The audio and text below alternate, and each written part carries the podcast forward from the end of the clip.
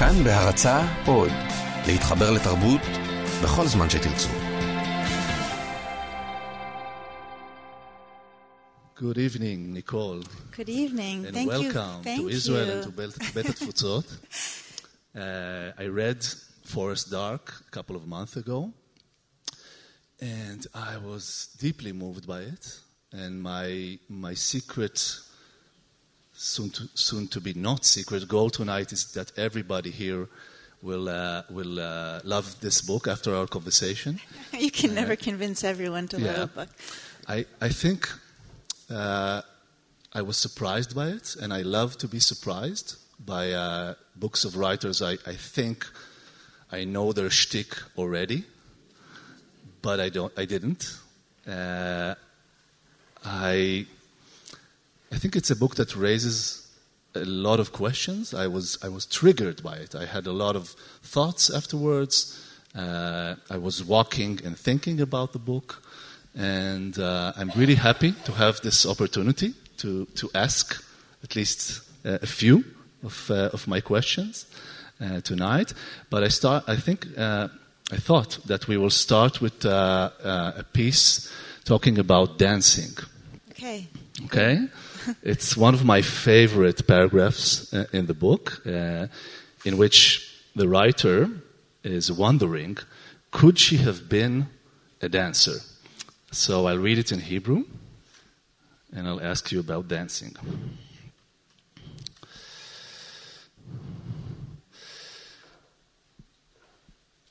אני אוהבת לרקוד. אבל עד שהתחבר לי שהיה עליי לנסות להיות רקדנית במקום סופרת, כבר היה מאוחר מדי. יותר ויותר אני חושבת שהאושר האמיתי שלי טמון במחול. וכשאני כותבת, מה שאני באמת מנסה לעשות זה לרקוד. וכיוון שזה בלתי אפשרי כי המחול חופשי משפה, אני אף פעם לא מרוצה מהכתיבה. במובן מסוים, לכתוב משמעו לחפש הבנה. ולכן זה תמיד דבר שקורה לאחר מעשה, תמיד תהליך של עיון בעבר, ותוצאות התהליך לבני המזל הן סימנים קבועים על דף. אבל לרקוד, לרקוד ולהנגיש את עצמך להנאה, להתפוצצות, לדממה, מחול תמיד מתרחש בהווה. רגע לאחר התרחשותו, הוא כבר איננו. So, if you had to dance Forest Dark, how would it look? Well, luckily I didn't have to dance Forest Dark, but I did dance my way through writing it. Um, and that happened because about eight years ago, I began to have a conversation with myself about the idea of playfulness in writing. And playfulness, as you know, as a writer, um, as all of us know, and whatever it is that we love to do, playfulness comes natively, naturally to us from the beginning. But if you're lucky enough to make a profession out of the thing that you love, that you're playful about, it can lose that in a sense. It, it, has to ri- rise to all kinds of expectations, um, anxieties become involved. And I felt at around that time in my life that I wanted to discover again what it meant to be, to have that effort connected to pleasure. What is the effort of writing that is also about writing toward pleasure? Um, and I didn't want to forget it.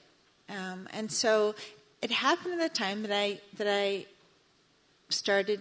I was in Israel, and I saw a performance by the Batsheva Dance Company for the first time, and I cried my way through it. And I had to go back the next night because it was so powerful to me. Uh, and I met Ohad Naharin. I got to know him. I began to understand the role of Gaga in his work and his choreography. And I began to take classes. And that was just the time when, when I returned to New York, the first Gaga class started in New York. And now there are, I don't know, seven, eight, nine classes a week there. But this laboratory of research, which is what Gaga is, researching in the way that we research with language It's researching physicality, sensuality, movement, a, a connection with oneself. But this idea of connecting effort to pleasure is central to it. And so it became, for me, this kind of guide into something that opened um, in enormous ways that continue to reverberate now. I, I think body in general is, is, uh, is one of the themes in this book because there's a beautiful uh, monologue in which the writer says that the only way for her to connect, to belong, is, is to hug, to be hugged, to be close to her children.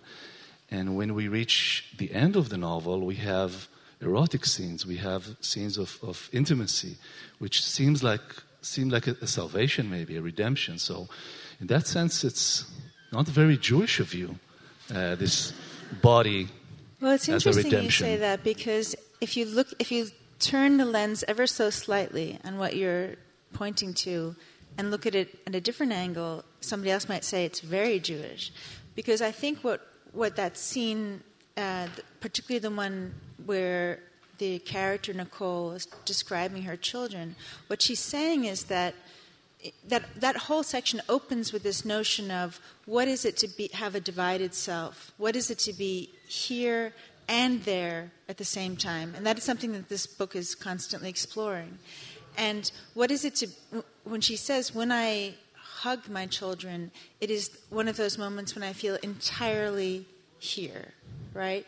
Uh, and and and yet um, we can look at that idea as a kind of universal idea, the way that each of us, in somehow or other, are aware of. One day we turn left, and we could have turned right, and our lives go telescopically down this way, right? And yet that shadow life, that life over there, stays with us in our imagination. It's a kind of universal way to look at it. But there's also, I think, a very the notion of a divided self, of being here, but also imagining the possibilities of your life there, is very, very Jewish. Because at the heart of our experience, particularly in the diaspora, but I'm not sure that you don't have that in Israel as well, is this notion of I was born here. Uh, but I, you know, we say every next year in Israel, right? We know we're, we're, we also have this notion of this other storyline of the other place, that is also ours, or we, we, also. And so I think that you know there's a lot of playing with those ideas. So physically, you may be in one place and feel yourself vividly there, but emotionally or intellectually, you are constantly have this ability to throw yourself someplace else. And the tension between those two uh, is is a, is a lived life in this book. By the way, I feel the same when I'm uh, meeting with. Uh, with Jewish communities in the United States, I, sometimes I look at them and I, and I think this is my road not taken.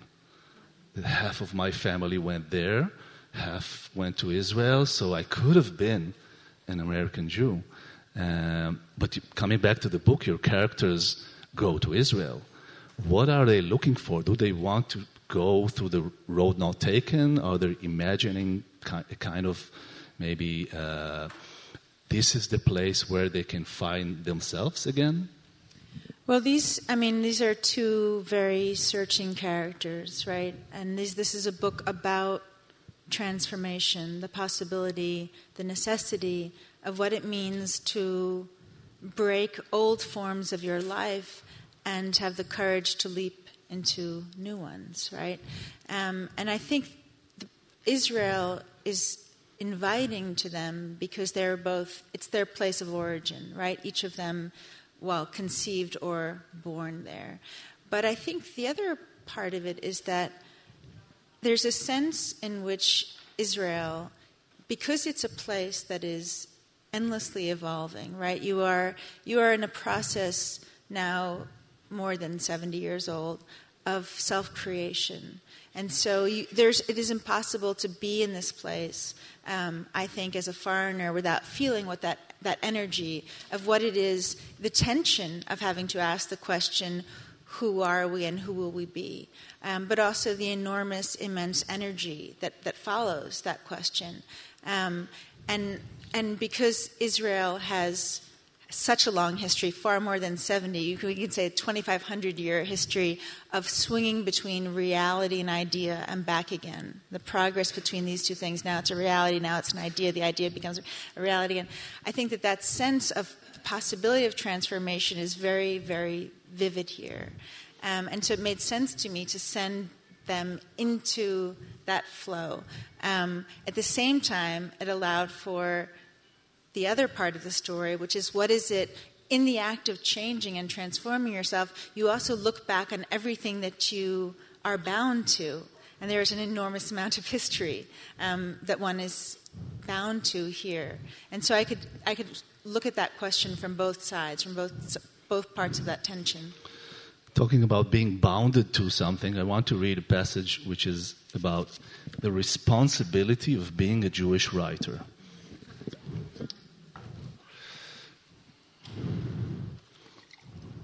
You want some water?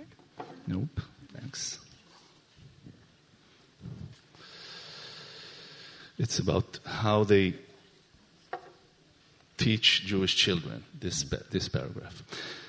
למדו ילדים יהודים לקשור את עצמם בעבותות. ולשם מה?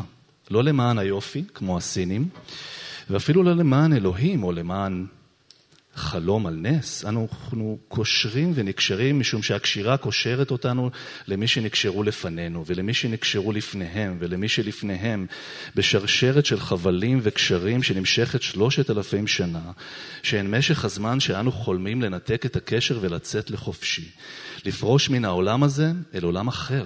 שבו לא מעכבים את התפתחותנו ומעוותים אותנו כדי שנתאים לעבר, אלא מניחים לנו לגדול פרא לעבר העתיד. In another scene, the writer is told by uh, a man she meets, Your books do not belong to you, they belong to the Jewish people. Now, I was reading it and I thought to myself, I wondered, do you really feel like this uh, as a writer? Because I don't. Do I feel like what?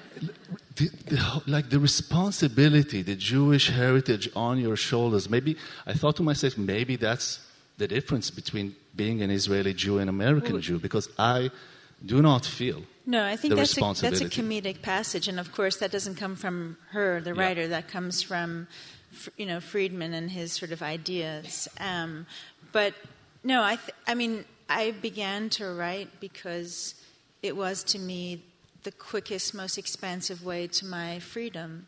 And I, I don't think, you know, there's that wonderful Henry James quote that nobody who has made a serious artistic effort can ignore that sense of immense freedom that, that comes with it.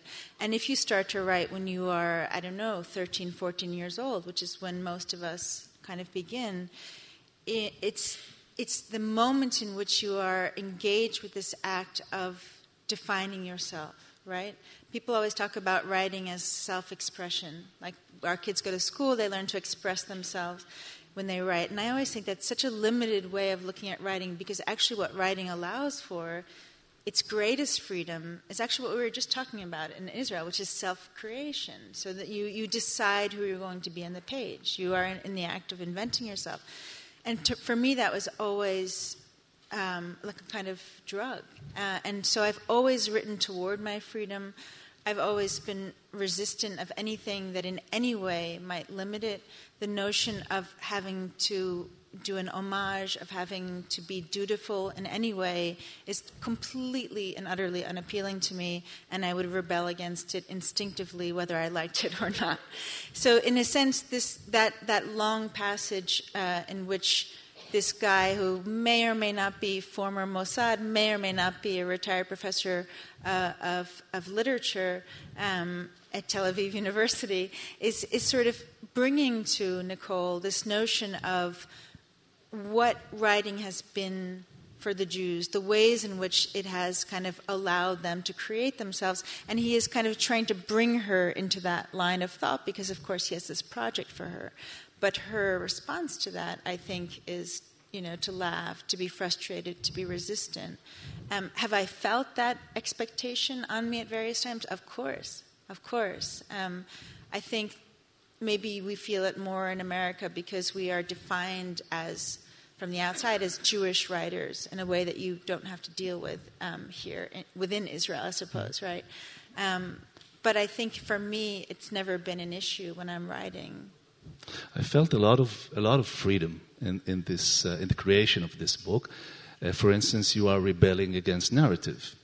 Uh, there are two narratives in the book: the Epstein narrative and and the writer's narrative. And your reader, as you probably know, would expect them to intertwine but uh, you resisted as a writer. I, I, appreciated that.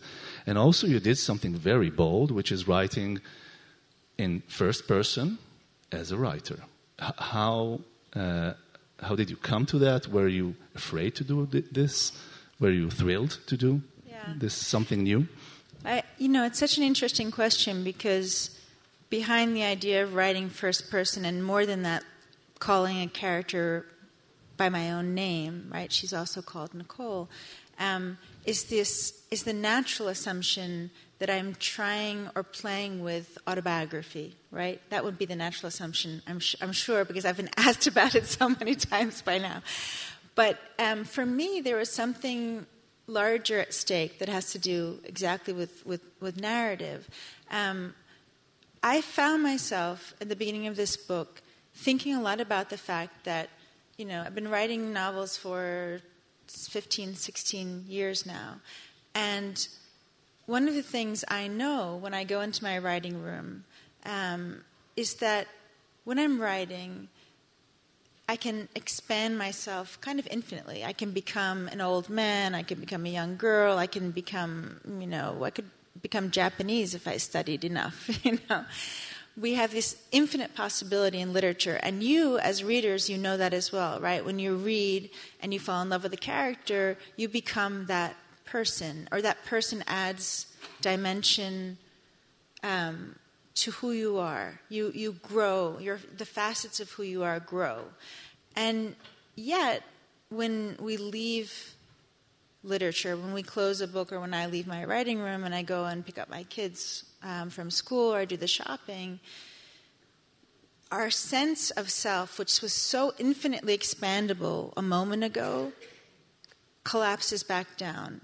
And in reality, this reality, the self is what it always is, which is this story, the story that we've been telling our whole lives because we're human and the human brain needs coherence more than it needs anything else.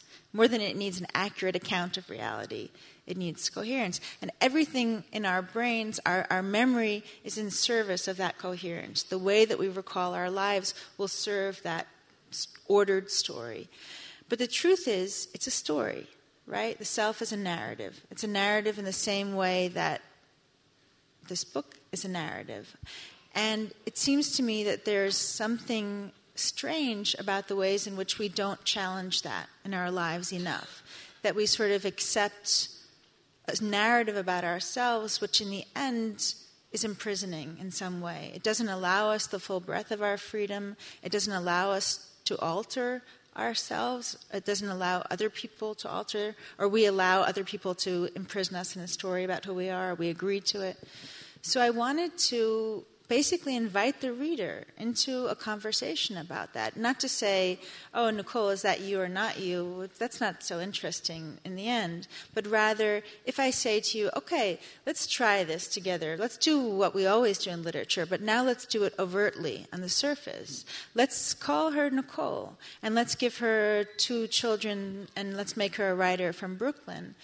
But then let's begin to do what we also always do in fiction let's put her through fictional paces. Let's make extraordinarily surreal things happen and see what happens to her sense of self.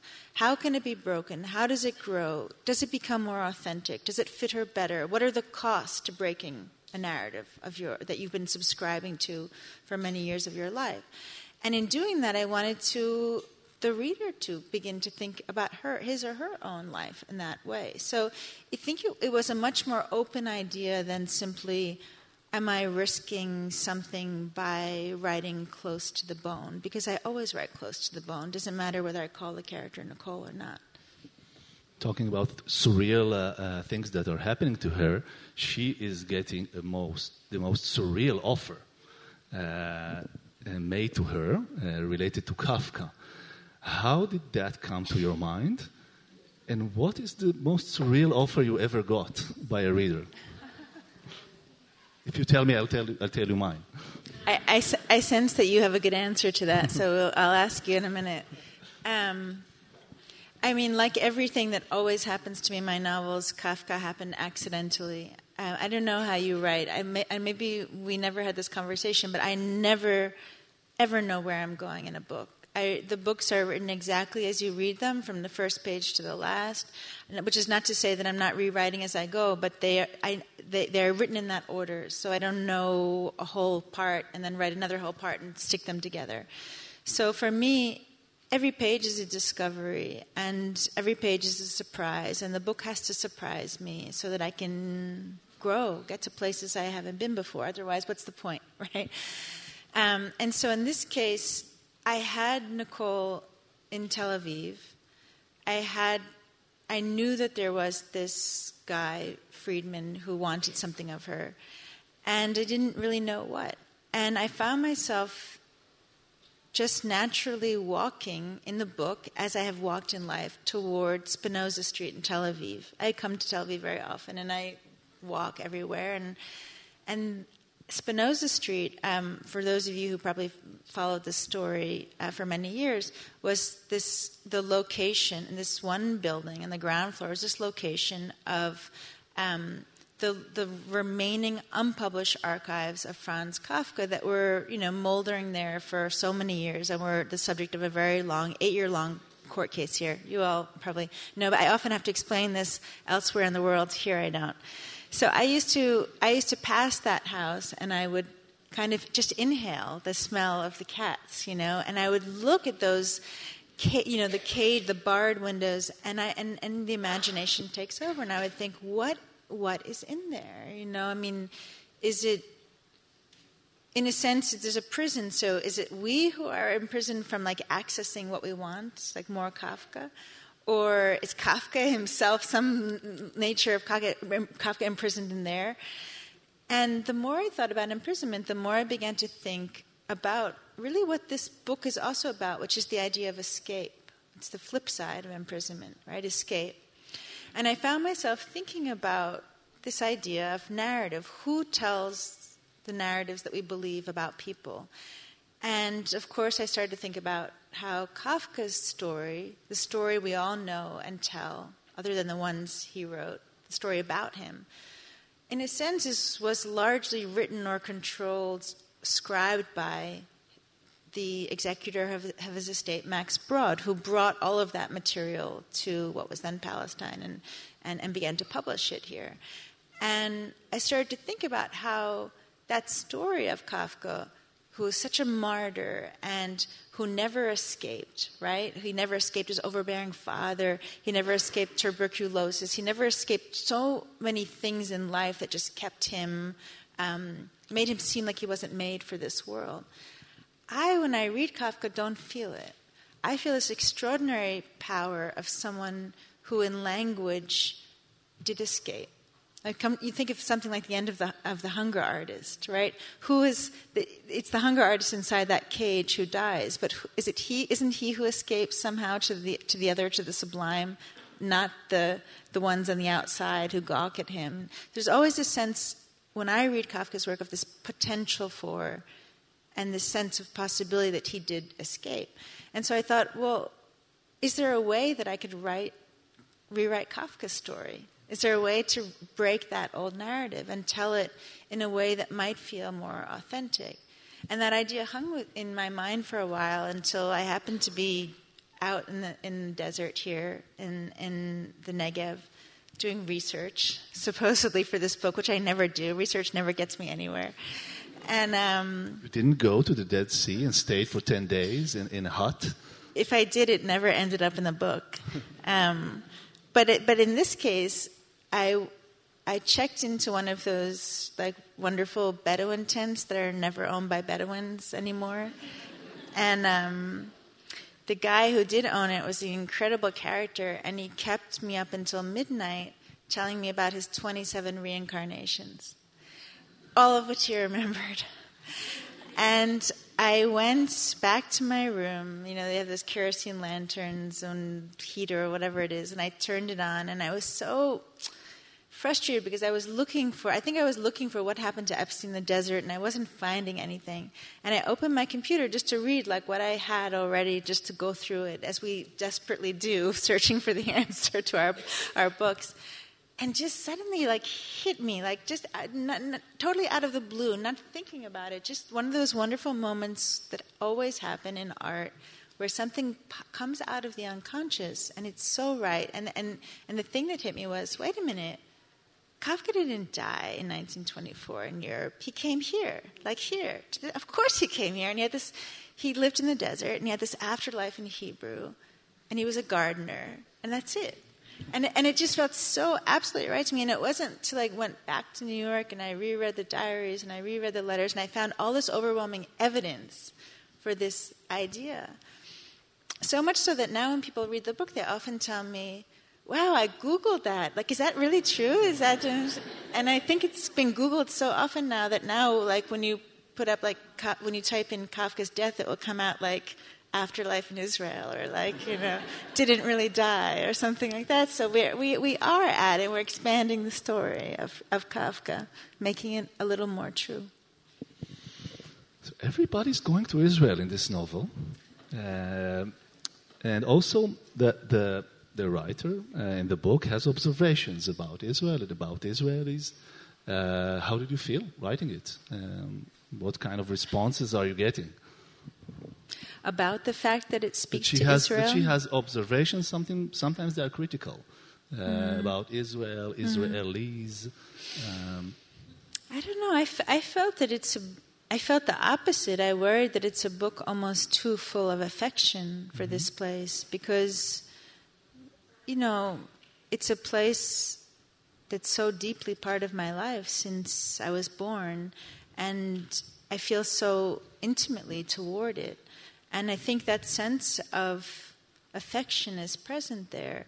But I don't know that you can write about a place as a writer with the full faculties of your intelligence and observation and comedic powers and not touch on all kinds of tensions because that's where interest lies. That's often where truth lies. These paradoxes, these, these the sense of um, two ideas about a place that conflict. Um, and it's interesting, there's a section in the book, if I had it in English, I would read it for you, but I don't. Um, but it's a section toward the end of the book in which Epstein is looking for a place to live, and this Israeli real estate agent to, is going to take him around. And it's kind of from the Israeli real estate agent's perspective, and it's about American enthusiasm toward Israel, and how at first it's so big and mm-hmm. they, they love it here, and they, oh, the cafes and the life and the sexiness and the sea and Tel Aviv and the whole thing, and who would we be if we lived there? And they go all over the country. And then, like, bit by bit, like one week, then two weeks, and suddenly it's like, oh, but everyone is so rude here, and nothing gets fixed, and it's like Tel Aviv is a shithole, and this is a, where everything is falling apart, and like, and then at the end, they're like, you know, they were, they were gonna, uh, week one, they were gonna buy that apartment in the high rise in Neve and at the end of week two, they're like, we just take the keychain with a hamsa, we're going home. and that's it. And, and, I think there is, you know, it's like it's it's comedy, but there is. I I I think it's. It, this is not a criticism. This is looking at what it is to hold both sides. At least as an American, what it is to hold both sides of that experience. That's not been my experience, but it's. I think it's a very classic American experience of this place. But I think for me, you know, there was initially a sense before I wrote the book where I had like almost like a sinking feeling, like, uh oh I don't think I have a choice, but am I really going to write a book that's set in Israel? Like, well, this is going to cause more problems than I want. Hmm.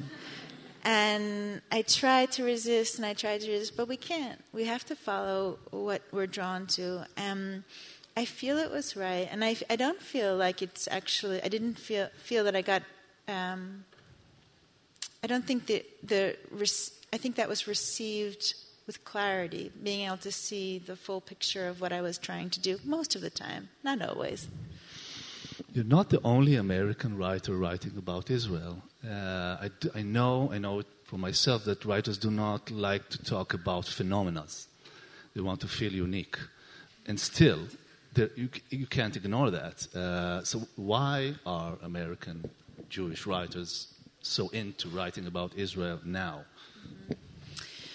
I think it's different for everyone, but I think that if we have to kind of generalize about it, I think it's in some ways this conflict of what is it to, in the diaspora now, not just in America, but maybe particularly so, there's a bewilderment, right? A bewilderment that comes from this old notion that Israel originally was a was an idea. It was an idea that came out of the diaspora, and it was kind of projected, in a sense, on this place. And it was an Ashkenazi. It was, you know, that was before the Holocaust, but then it was a sort of post-Holocaust idea. And so long as it was an idea that came from abroad, there was a kind of clear relationship to it. Now, naturally, we talked about ideas and reality. When a place becomes a reality, and, and that, that place and those people, they take over the story of who they are. And not only have you, do, you, do they take over the story, they take over the story in their language, and it's a language which most American Jews can't access. And so there's the increasing sense of bewilderment about we are bound to each other deeply, and yet we, you, we are no longer, you, you are not a reflection of us, nor are we a reflection of you. What is that relationship? And does it matter? How should it matter? Um, and, and, you know, there isn't a, a, there hasn't, we haven't yet reached a moment in which either side has stopped caring about that. But I think there's an enormous, you know, amount of tension about it. I think it's what this place here that we're sitting, we're lucky enough to be sitting here, is trying to deal with that, and, and we'll have to deal with. We'll all have to deal with that question. Um, but I think literature, writers, artists generally, we go we go toward this com- we go toward the conflict. We don't go toward the calm. We go toward the heat, and I think there's a heat there right now. And um, will, I, I imagine we'll see more of it. I wonder if there will be a wave of Israeli writers writing about the Trump administration. Who knows? Uh, but I want, I want to, I want to. We're kind of uh, getting close to the end, and there's something really bothering in this book. I have to find out about uh, bed, bedtime stories. Uh, you are rebelling, or the writer is rebelling against bedtime stories.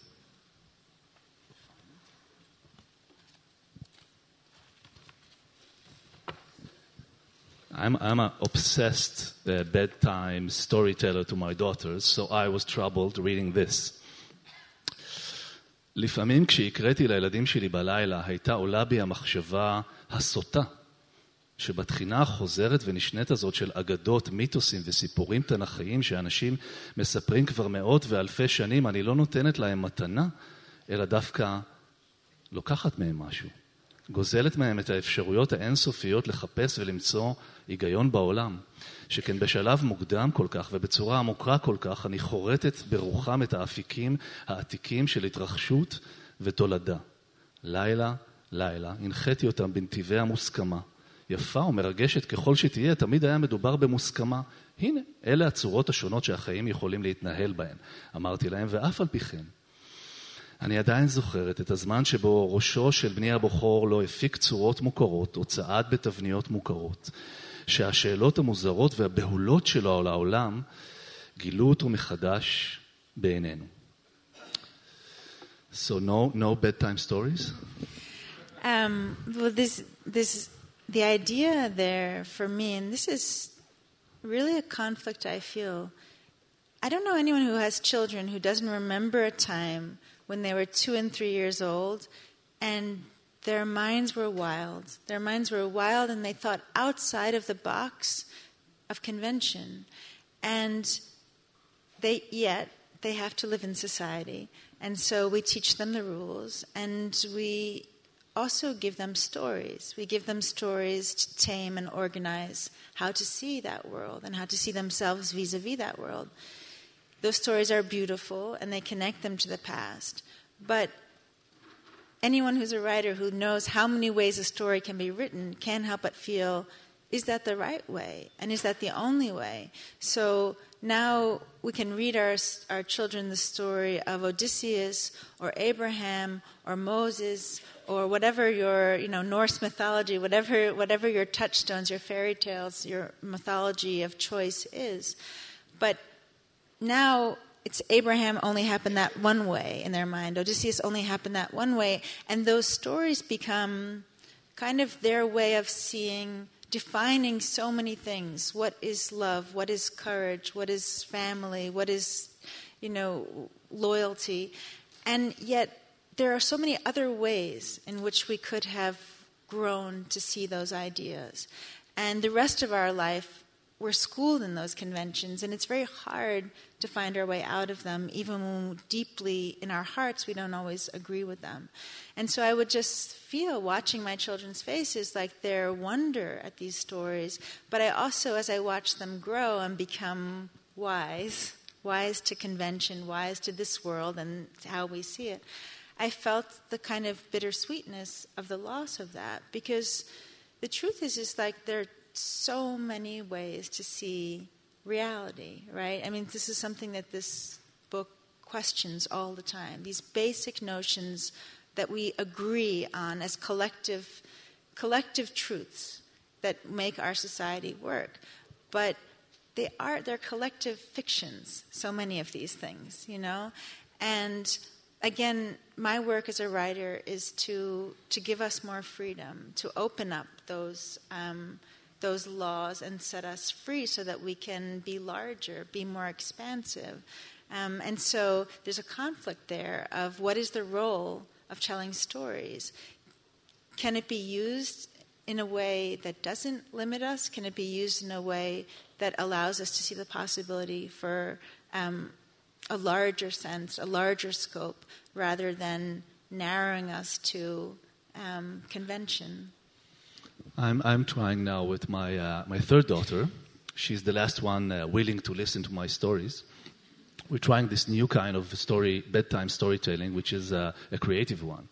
Uh, we start, and, and then she continues.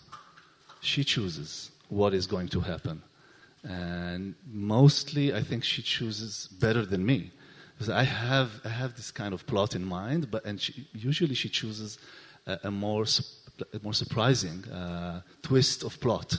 And so, so I, I, guess this is a way also to uh, to address it. Like it is a narrative, but you, you still have freedom to decide. I don't know how it can work in a novel, but in a bedtime story, it can, yeah, can leave some kind. I don't know. There, I mean, it's my, my younger son is not nine now, and I always say he's like connected to the source. And I don't know how to describe that beyond that when he writes poetry, it's like he has some that self-consciousness and that sense of the laws in which how we should see things doesn't yet apply to him. And he's gotten he's nine which is very late to have gotten there.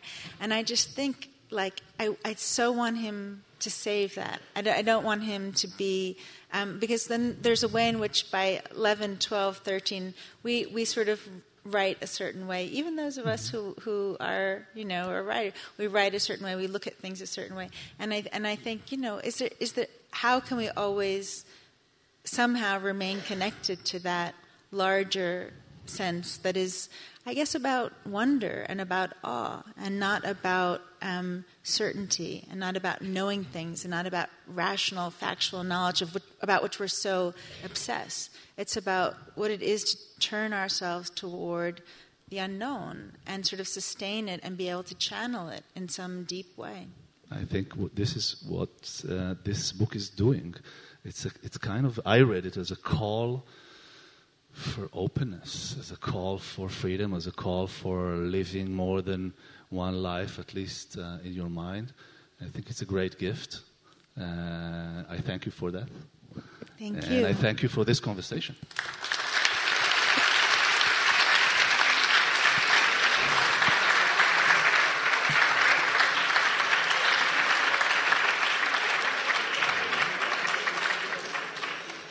Uh, and now in Hebrew, I'm going to talk a little bit about the American night. Uh, הלילה האמריקאי רק התחיל. Uh, מסתבר אגב שלילה האמריקאי זה בכלל מושג מתחום הקולנוע שמדבר על סצנות שמצולמות באור יום, אבל נראות כאילו הם צולמו בלילה. אז אנחנו בלילה אמריקאי, וזאת הייתה רק הפתיחה. מכאן והלאה מתפצלות המון אופציות, אני לא יודע מה הייתי עושה במקומכם, יש כל כך הרבה דברים לבחור, אה, ואני ככה קצת אה, אדבר עליהם, אז אה, יש למי שככה... was inspired by this conversation, למי שככה חש את ההשראה המפעמת בו ורוצה לכתוב, אז uh, יש שתי סדנאות כתיבה שמתחילות ממש עכשיו, אחת בנושא של הומור יהודי, של הסופר uh, ליאור אנגלמן, שהוא אחד מהאנשים היותר מצחיקים שאני מכיר. אז סדנת כתיבה עם ליאור אנגלמן, סדנת כתיבה עם דנה ברגר, על כתיבה למוזיקה ועל מוזיקה בכתיבה. אז שתי סדנאות כתיבה. יש הרצאה של בועז כהן, על uh, כמה שירים עוד אפשר לכתוב על אמריקה. Uh, הרצאה ושיחה של היוצרת נועם פרטום, uh, שמארחת את הסופרת והעורכת יערה שחורי, זה נקרא טקסטמניה. Uh, וגם uh, שידור רדיו מול קהל של חתוקה וחסן, שלומי חתוקה ורועי חסן, בשיח משודר על הקשר בין מוזיקה אמריקאית למציאות הישראלית. באמת uh, תוכנית מאוד עשירה לבחירתכם. אני רוצה עוד כמה מילות תודה, ברשותכם, כי אני מרגיש כאן הכרת תודה גדולה.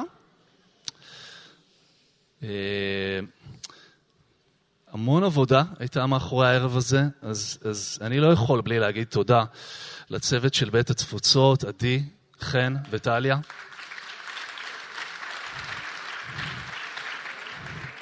וכל מי שעזר, אני רוצה להגיד תודה לשרי שביט, העורכת של הערב הזה. אני רוצה להגיד תודה למשפחת רודרמן, לקרן משפחת רודרמן, וגם להגיד משהו. הלוואי, הלוואי, הלוואי, שיותר פילנטרופים יבינו שאם יש תקווה, ויש תקווה למקום הזה, היא מתחילה בתרבות חופשית ובדיון חופשי, אז תודה רבה שאתם רואים את זה.